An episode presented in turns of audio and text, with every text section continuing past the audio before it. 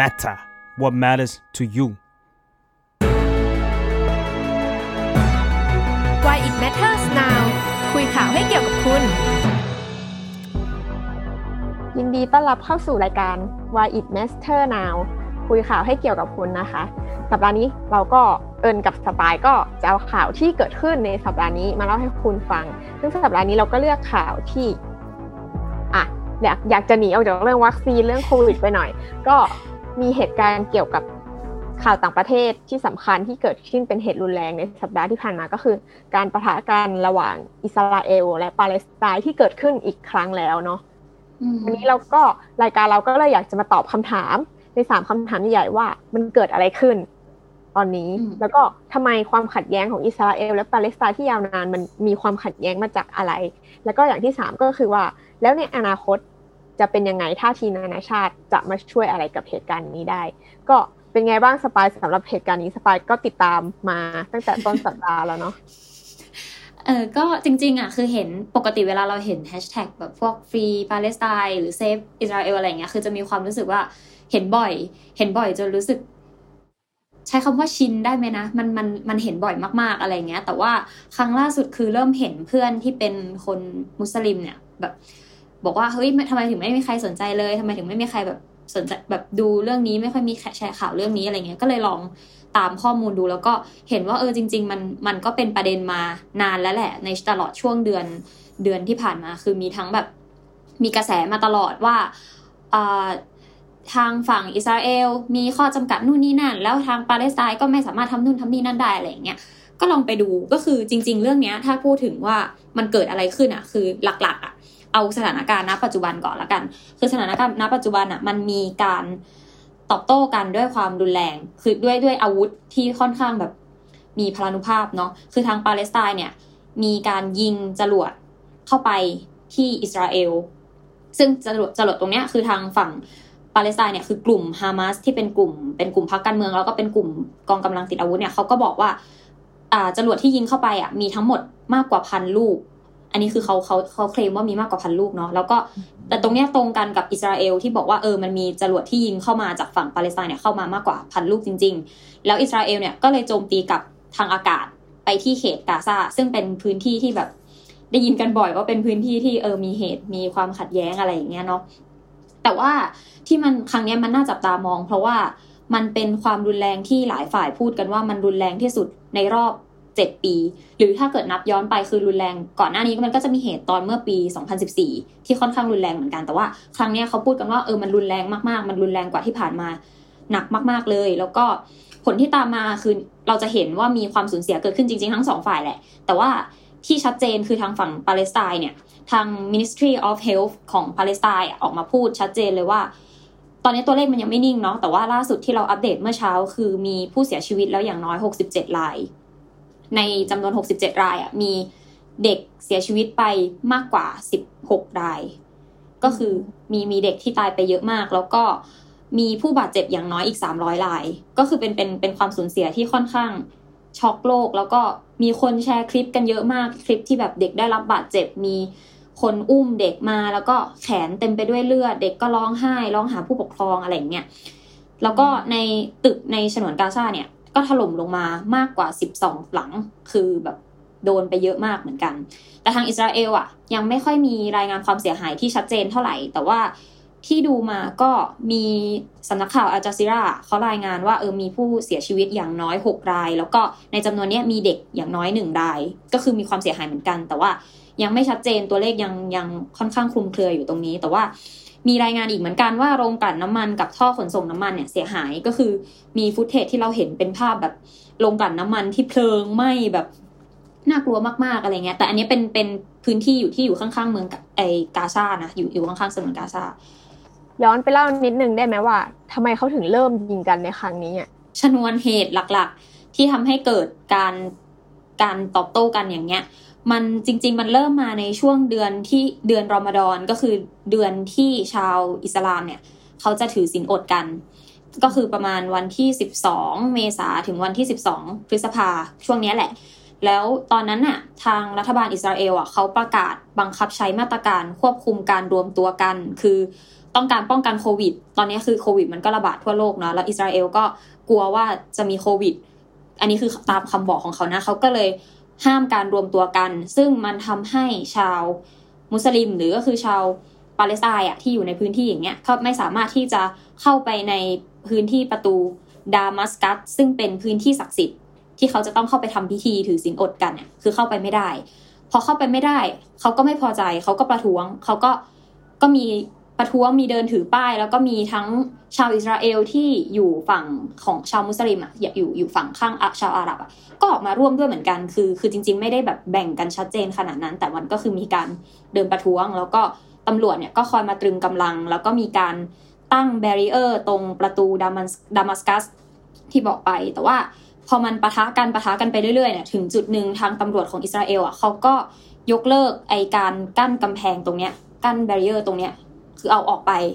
มันก็เหมือนสถานการณ์จะคลี่คลายขึ้น แต่มันก็ไม่ได้ดีขึ้นขนาดนั้น คือมันก็ยังมีความตึงเครียดอยู่ตลอด จนมันมีอีกเหตุการณ์หนึ่งที่เป็นที่เป็นถือว่าเป็นชนวนเหมือนกัน ก็คือมันมีคดีที่ฟ้องร้องกันที่ชาวอิสราเอลเนี่ยฟ้องร้องขับไล่ครอบครัวชาวปาเลสไตน์ที่อยู่ในพื้นที่ซีจารักไม่ไม่แน่ใจว่าอ่านถูกไหมซีจาราอยู่เอ่ออยู่ในโซนเยรูซาเล็มตะวันออก ซึ่งก็เป็นพื้นที่ขัดแย้งอีกเหมือนกัน ทีเนี้ยตรงเนี้ยคือชาวอิสราเอลอะเขาต้องการที่จะให้พื้นที่นี้พื้นที่ตรงเนี้ยเป็นของชาวยิว ก็คือจะไม่ให้ชาวปาเลสไตน์หรือว่าชาวอาหรับเนี่ยอยู่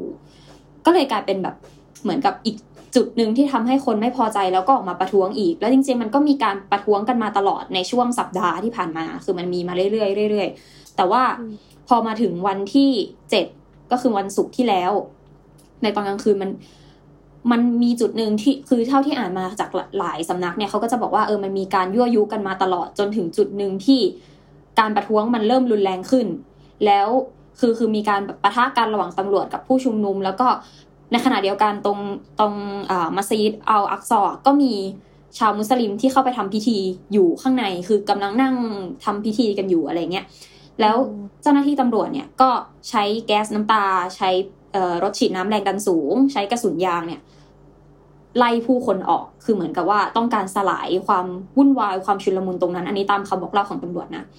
ก็เลยกลายเป็นอีกเหตุหนึ่งที่ทำให้คนอะ รับไม่ได้คือชาติอาหรับทั้งหลาย พอเห็นว่าเฮ้ยมัสยิดเอัลอักซอซึ่งเป็นสถานที่ศักดิ์สิทธิ์อะถูกถูกสลายแบบนี้ถูกยิงยิง ก๊สน้ำตา ฉีดน้ำถูกกระสุนยางแบบนี้เขารับไม่ได้เขามองว่าเฮ้ยนี่มันเป็นเรื่องที่แบบเกินกว่าเหตุไปมากๆ ก็เลยเป็นอีกชนวนหนึ่งที่ทำให้มันเกิดความเหมือนแบบปะทุขึ้นมา แล้วก็นำมาสู่การยิงโต้ตอบกันระหว่างสองฝ่ายแบบนี้ แล้วก็มีผู้เสียชีวิต อืมอันนี้เป็นเหตุการณ์คร่าวๆว่ามันเกิดอะไรขึ้น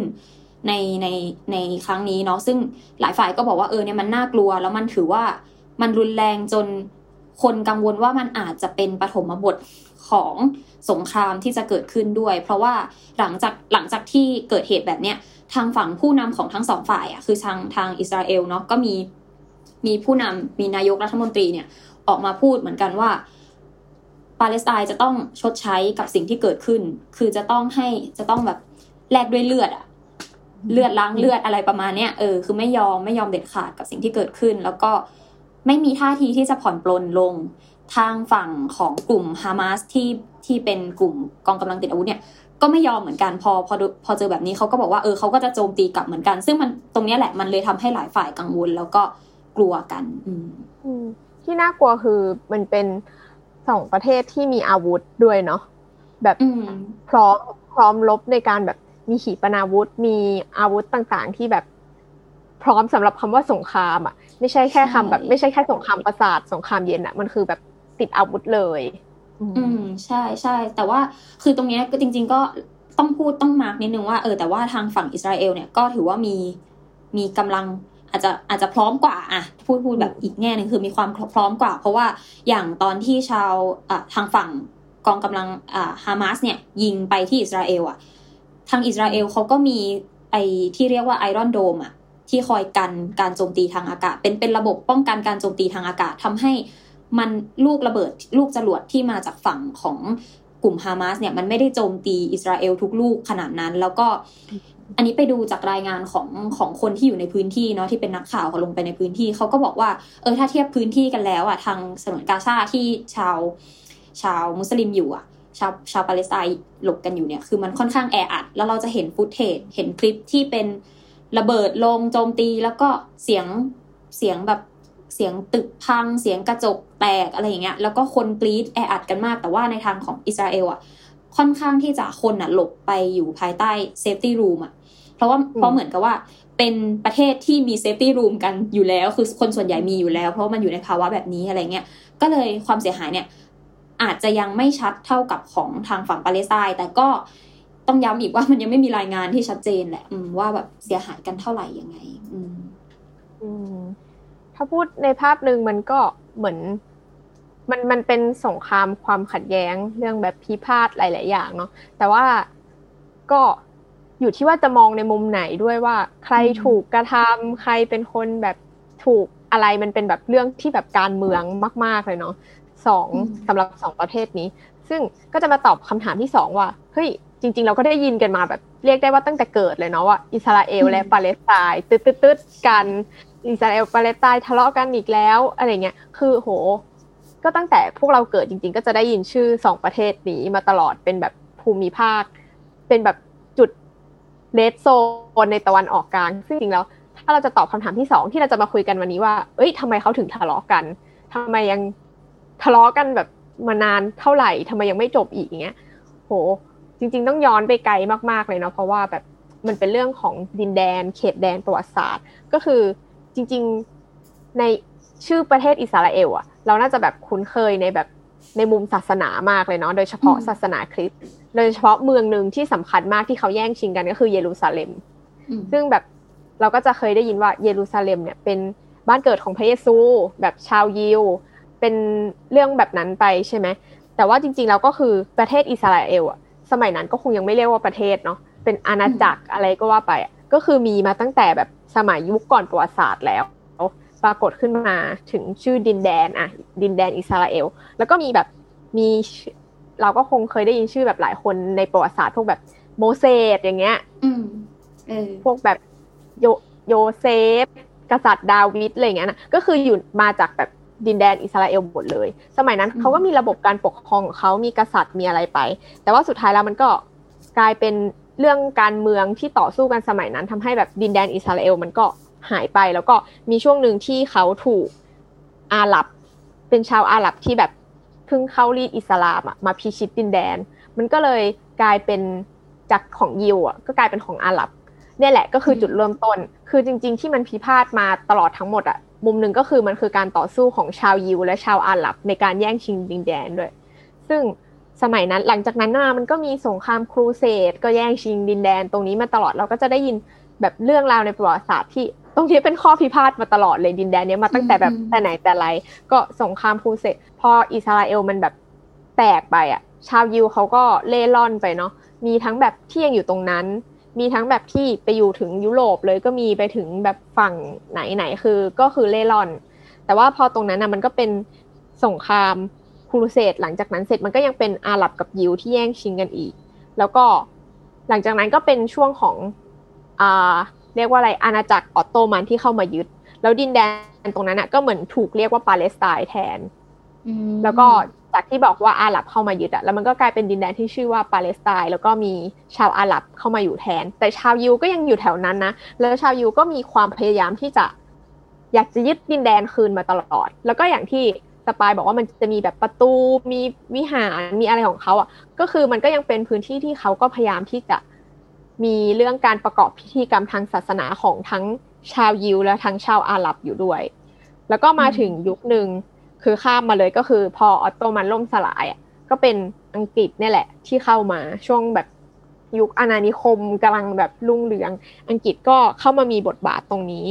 แล้วอังกฤษ คืออังกฤษไม่ได้เข้ามามีบทบาทแค่ตรงปาเลสไตน์กับอิสราเอลอะแต่มีบทบาทในตะวันออกกลางเกือบหมดเลย อังกฤษเนี่ยก็เข้ามาเหมือนจัดระเบียบรัฐชาติตรงนั้นว่าดินแดนไหน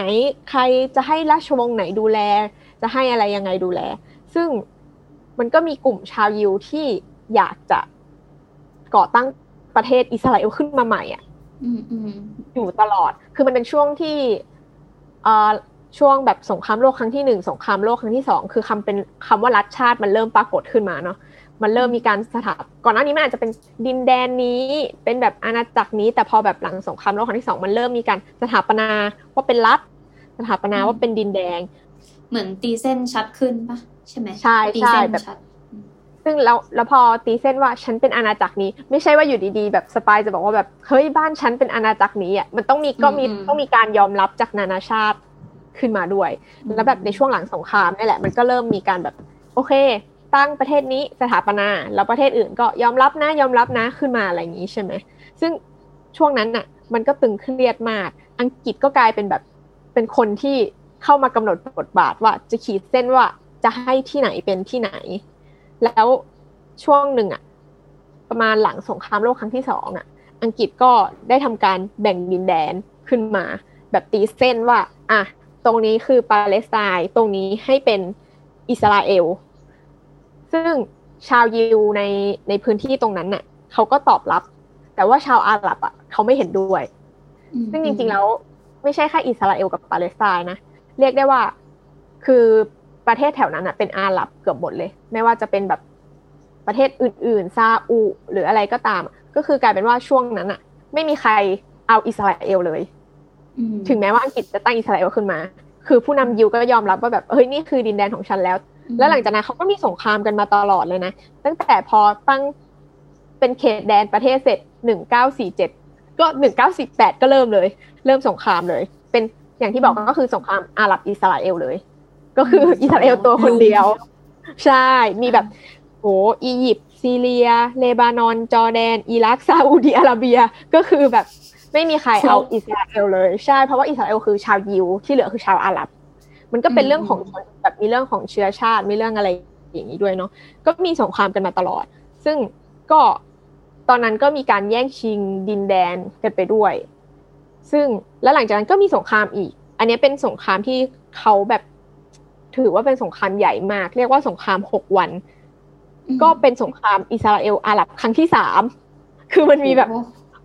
ใช่คือเขาแบบทำสงครามกันเยอะมากในเรื่องแบบดินแดนในการแย่งชิงดินแดน ซึ่งตอนนั้นอะ อิสราเอลก็ชนะขึ้นมา แล้วก็ทำให้อิสราเอลอะได้พื้นที่บางส่วนไป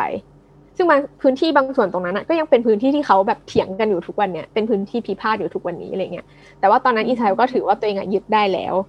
แล้วก็มีสงครามอีกคือตรงนั้นมันมีสงครามแบบบ่อยมาก ระหว่างอิสราเอล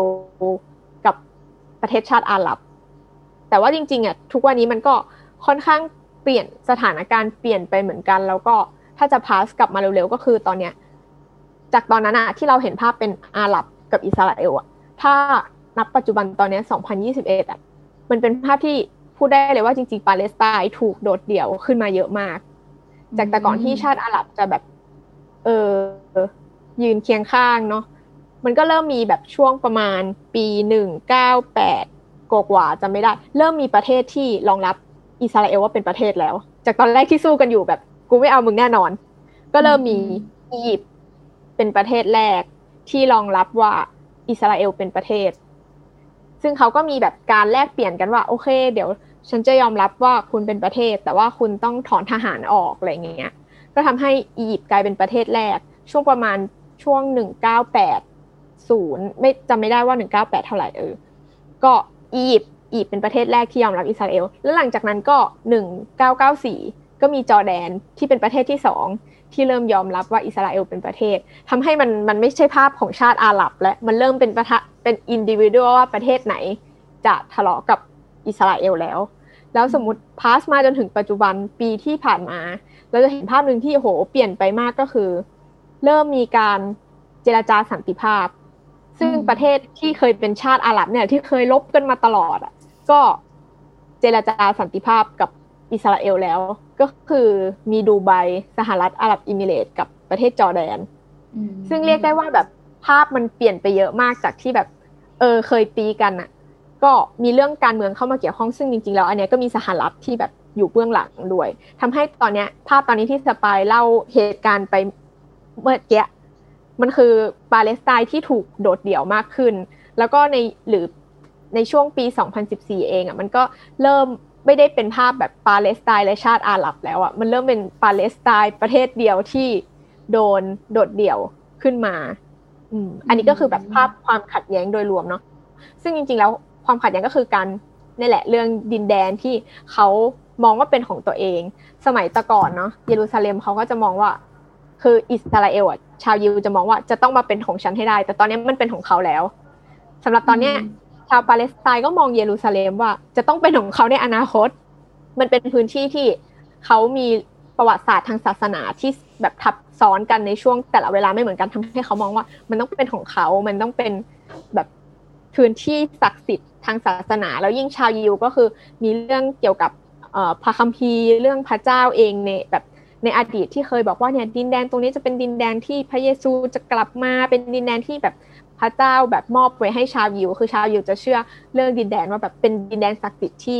ในในพระคัมภีร์จะมีไว้ว่าแบบเคยมอบให้เขาอะ ดังนั้นมันต้องเป็นของเขาแบบเขาต่อสู้มาแบบพระเจ้าเป็นคนมอบให้ ก็เลยจะมีเรื่องการมองพื้นที่ว่าแบบเป็นของใครของใครถูกมอบให้ใครมาด้วย ก็เป็นภาพแบบอดีตที่ตีกัน ซึ่งจริง ๆ แล้ว อันนี้ก็เล่าข้ามๆไปเหมือนกัน เพราะว่าถ้าจะให้ละเอียดคือเขาตีกันมาแบบ ยาว ถ้าจะเอานับตั้งแต่อิสราเอลเป็นประเทศก็คือแบบหนึ่งตั้งแต่หลังสงครามโลกครั้งที่สองแต่จริงๆแล้วเขาก็ตีกันไปย้อนกลับไปอีกตั้งแต่ยึดดินแดน ดังนั้นคือรายละเอียดมันก็จะแบบยิบย่อยมาก แต่ถ้าเราจะไปดูแผนที่เนาะเราจะเห็นว่าจริง ๆ ตั้งแต่อังกฤษตั้งเป็นประเทศอะมันก็จะมีเส้นเขตแดนประมาณหนึ่ง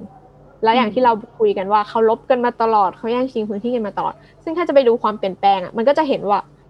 ปาเลสไตน์เล็กลงเรื่อยๆขณะที่อิสราเอลใหญ่ขึ้นเรื่อยๆ ซึ่งก็คือมาจากการที่แบบสงครามเรายึดได้ตีได้ไปเรื่อยๆ รวมไปถึงก็มีปัจจัยแบบอย่างนานาชาติที่แบบเข้ามาเกี่ยวด้วยมันจะมีบางพื้นที่อย่างที่สปายพูดไปว่าเคส West Bank ฉนวนกาซาอะไรเงี้ยที่แบบเป็นพื้นที่ที่พิพาทมากว่า ของใครจะยึดแค่ไหน ซึ่งที่ผ่านมาอิสราเอลก็มีแผนมาตลอดว่าฉันจะพลหนวกตรงนี้ ฉันจะยึดตรงนี้ให้ได้อะไรเงี้ยแล้วก็มีที่หนึ่งที่เรียกว่าพื้นที่ราบสูงโกลาน ซึ่งแบบเป็นพื้นที่ที่เขาก็พิพาทกันมาตั้งแต่ในแต่ไรแล้วแล้วก็ไอพื้นที่โกลานเนี่ยอิสราเอลมันไปยึดได้ช่วงสงครามกับอาหรับนี่แหละ น่าจะครั้งที่สามมั้งไปยึดมาได้ แต่ว่าก่อนหน้านี้ก็ไม่เคยมีใครยอมรับว่าอิสราเป็นพื้นที่ของอิสราเอลอะ นานาชาติก็ไม่ยอมรับ จนกระทั่งช่วงในยุคของทรัมป์เนี่ย มีไม้ไม้ที่เขาเป็นรัฐมนตรีต่างประเทศเขามายอมแบบเหมือนประกาศว่าอ๋อตรงนี้ไงก็เป็นของของอิสราเอล มันเลยยิ่งทำให้แบบได้รับการยอมรับว่าตรงนี้เป็นพื้นที่ของเขาไปอะไรเงี้ยคุณทรัมป์เนาะชายคนนี้ ใช่จริง ๆ ต้องพูดว่าแบบอย่างที่เราคุยกันว่า เอ้ย สถานการณ์มันเปลี่ยนไปมากจาก อาหรับกับอิสราเอลกลายเป็นตอนนี้เป็นแบบปาเลสไตน์เดี่ยวๆกับอิสราเอลหรือประเทศอื่นๆอะไรเงี้ยเพราะว่าจริง ๆ แล้วอเมริกานี่เข้ามามีส่วนเยอะมาก ๆ ในการแบ็กอัพข้างหลัง ซึ่งในครั้งนี้อเมริกาก็มีท่าทียังไงบ้างไหมสปายมีคือตอนนี้ท่าทีของนานาชาติก็คืออย่างที่เล่าไปตอนแรก ๆ ว่าด้วยความที่ว่าเขากังวลเนาะว่ามันจะกลายเป็นสงครามอีกครั้งหนึ่งคือแบบมันตอนนี้มันเป็นแบบ จุดเริ่มต้นและเป็นปฐมบทและเขาก็กังวลกัน คือตอนเนี้ยเมื่อถ้าถ้าย้อนกลับไปช่วงวันเสาร์ที่แปดก็คือหลังจากที่มีเจ้าหน้าที่ตำรวจอิสราเอลใช้แก๊สน้ำตาใช้อะไรเนี่ยที่มัสยิดอัลอักซอเนี่ยก็มีการกลุ่มสมาชิก กลุ่มสีว่าด้วยตะวันออกกลาง ก็คือประกอบไปด้วยสหรัฐรัสเซีย EU แล้วก็สหประชาชาติเนี่ยก็ มาแสดงความกังวลว่าเออมันจะเกิดความรุนแรงขึ้นในเยรูซาเล็ม แต่ว่าคำนี้มันค่อนข้างกลางมากๆเนาะมันยังไม่รู้ว่ายังไงแต่ว่าคือคือโอเค แปลว่านานาชาติแล้วก็ชาติใหญ่ ๆ ที่มีอำนาจเนี่ยเขาก็จับตาดูอยู่แล้วว่าพื้นที่นี้มันจะเกิดอะไรขึ้น แต่ทีนี้เนี่ยเมื่อวันจันทร์มันก็มีการประชุมกันขึ้นมาแล้วก็ แต่ว่าผลเนี่ยยังยังไม่ค่อยชัดเจนเท่าไหร่ยังไม่ค่อยรู้อะไรเท่าไหร่ว่าเกิดอะไรขึ้น จนวันนี้เนี่ยมันมีรายงานล่าสุดอีกเหมือนกันว่า ตูนิเซีย นอร์เวย์ แล้วก็จีนเนี่ย ขอให้ประชุมคณะมนตรีความมั่นคงแห่งสหประชาชาติในกรณีฉุกเฉินในวันศุกร์ก็คือวันที่สิบสี่วันที่สิบสี่นี้ อืมให้ให้ประชุมฉุกเฉินก่อน แต่ว่า ไอ้ครั้งที่ประชุมไปเมื่อวันจันทร์น่ะ ก็จริงๆมี อันนี้มีสำนักข่าว AP อะบอกมาว่าเจ้าหน้าที่การทูตคนหนึ่งบอกว่าสหประชาชาติอียิปต์และกาตาร์จะเป็น ผู้ช่วยเจรจาไก่เกลี่ยให้ เพราะว่าเขาเป็นมาตลอดเขาก็จะคอยเจรจาไก่เกลี่ยให้อะไรเงี้ยแต่ว่าในวันจันทร์เนี้ยที่ที่ไอ้วันจันทร์ที่ผ่านมาที่ประชุมเนี่ยมันก็มีกระแสมาอีกว่าสหรัฐอะมาคัดค้านการถแถลงการร่วม สหรัฐบอกว่าจะไม่ช่วยยกระดับสถานการณ์ให้มันรุนแรงขึ้น คือเหมือนกับมองว่าถ้าเข้าไปยุ่งเกี่ยวอะสถานการณ์มันอาจจะรุนแรงขึ้นอะไรประมาณนี้ ซึ่งตรงนี้มันก็ยังแบบก็ยังงงๆว่าเอ๊ยยังไงนะอะไรเงี้ยแต่ว่าเมื่อ เมื่อเช้านี้เลยเออคือประมาณแบบไม่กี่ชั่วโมงที่ผ่านมาเนี่ย มีรายงานมาว่าไบเดนออกมาพูดแล้วไบเดนออกมาบอกว่าอิสราเอลเนี่ยมีสิทธิ์ที่จะปกป้องกันตัวเอง ก็คือเหมือนกับว่ามันมันเป็นสิทธิ์ของอิสราเอลที่จะป้องกันจากการโจมตีของทางฝั่งกลุ่มฮามาสอะไรอย่างเงี้ยซึ่งพอไบเดนออกมาพูดแบบนี้ปุ๊บก็มีกระแสโจมตีไปอีกเหมือนกันว่าอย่าง ตอนนี้มี AOC เนาะก็คือเป็นนักการเมืองจากพรรคเดโมแครตเนี่ยที่ออกมาทวิตต่อจากของไบเดนเลยว่าแบบเฮ้ยมันเป็นการถแถลงที่แบบไม่มีบริบท แล้วก็ไม่มีความรู้ความเข้าใจถึงสิ่งที่เกิดขึ้นในวงจรแห่งความรุนแรงนี้เลย คือแบบ ชาวปาเลสไตน์โดนขับไล่โดนโจมตีมัสยิดเอัลอักซอมันเป็นการ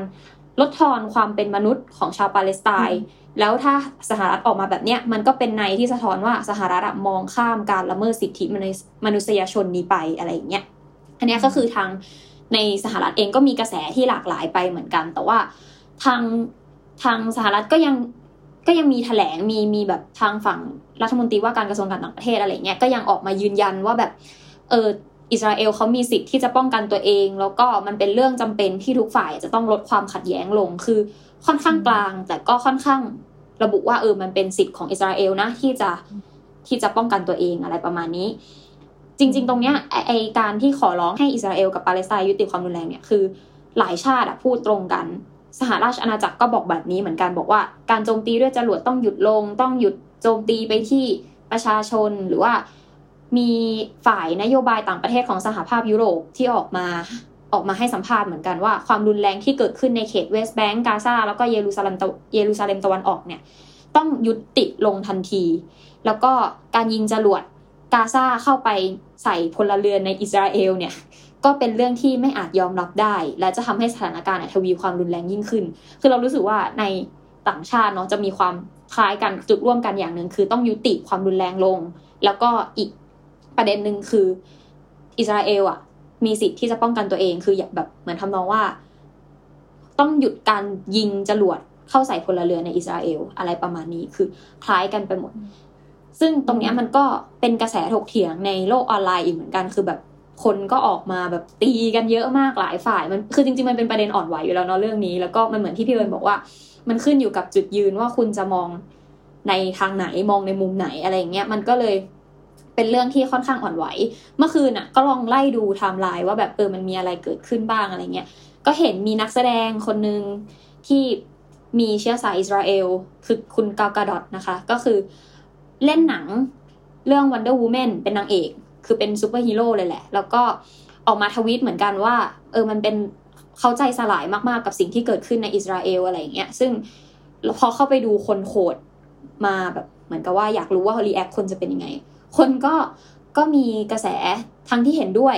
แล้วก็ไม่เห็นด้วยเยอะมาก แล้วก็มีความเห็นที่พูดถึงว่า เออมันเป็นเรื่องน่าเศร้าเหมือนกันนะ ที่คนที่รับบทเป็นซูเปอร์ฮีโร่ช่วยเด็กจาก missile แต่ว่ากลับมาออกมาบอกแบบนี้กลับออกมาแบบเหมือนกับปกป้องประเทศตัวเองคือในคำแถลงของกัลกาดอตอะใช้คำว่าอยากให้ทุกชาติได้รับเสรีภาพทั้งอิสราทั้งอิสราเอลเอง แล้วก็ประเทศเพื่อนบ้าน ซึ่งการใช้คำว่าประเทศเพื่อนบ้านอะคนก็บอกว่าโห เธอไม่แม้แต่จะยกคำว่าปาเลสไตน์ขึ้นมาเลยเหรออะไรเงี้ยอันนี้ก็เป็นที่ถกเถียงขึ้นมาอีก แล้วก็นอกจากกากาดอดก็มีคนดังอีกหลายคนมากมีกีกี้กับเบลล่าฮาดิดเนาะที่เป็นนางแบบชื่อดังก็ออกมาแบบ พูดถึงเรื่องนี้เหมือนกันมีนักร้องที่ออกมาบอก คือมันกลายเป็นประเด็นที่ทั่วโลกกำลังจับตามอง แล้วก็หลายฝ่ายก็แบบดูอยู่ว่าเออเรื่องนี้มันเกิดอะไรขึ้น บางคนก็บอกว่า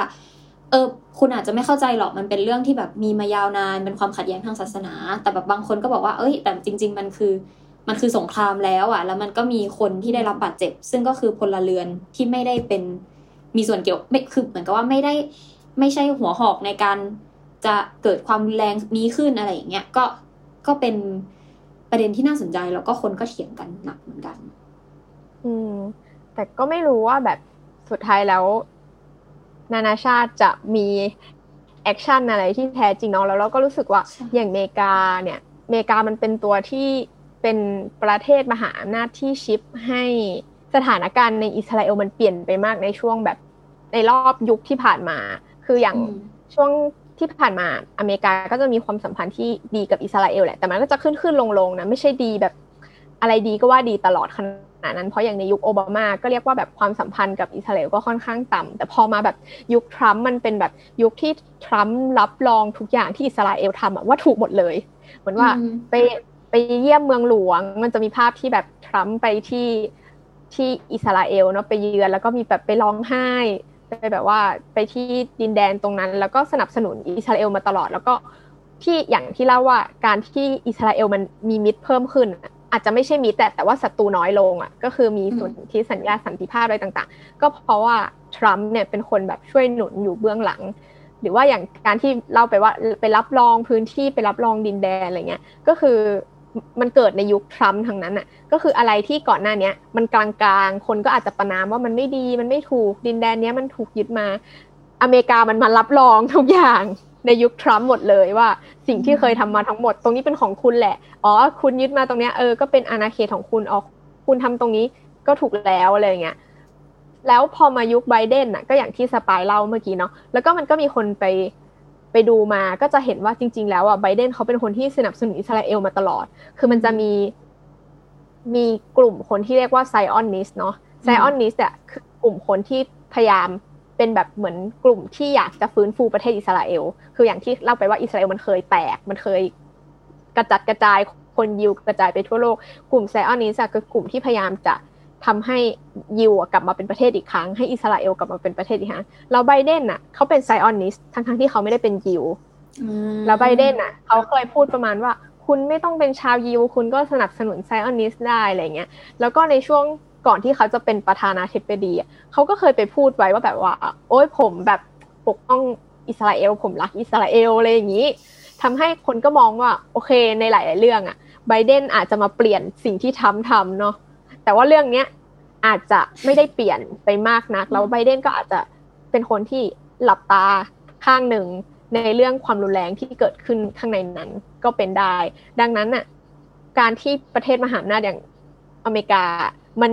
ตอนนี้ก็จะก็เรียกได้ว่ามันค่อนข้างชัดเจนว่าเข้าข้างใครอะก็ทำให้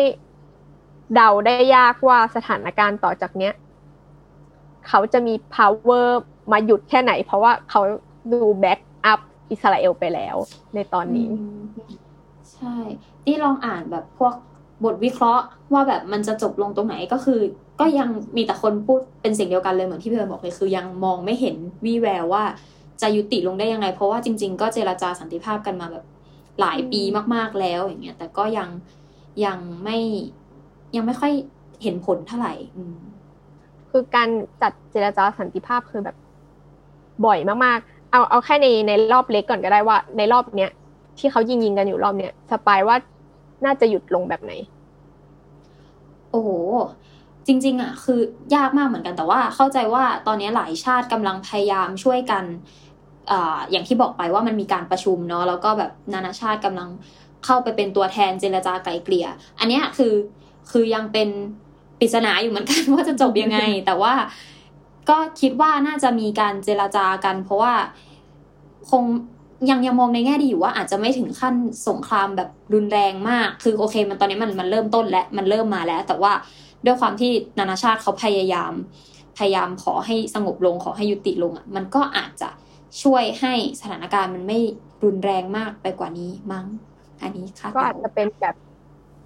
อาจจะมีแบบสนธิสัญญาหยุดยิงอะไรอย่างนี้ ระหว่างกันใช่แต่ เราก็รู้สึกว่าในในเร็วๆเนี้ยในรอบเนี้ยมันไม่มีทางที่ความขัดแย้งที่ยาวนานตลอดแบบเจ็ดสิบกว่าปีแปดสิบกว่าปี หรือจะถ้าจะนับไปยาวกว่านั้นแบบ มันจะยุติลงได้เลยแล้วก็ ไม่เห็นไม่เห็นทางจริง ๆ ว่าอืมว่าปาเลสไตน์กับอิสราเอลเนี่ย จะดีกันได้ยังไงเนาะอืมในระยะแบบหมายถึงว่าในระยะยาวเนาะอืมอืมเพราะว่า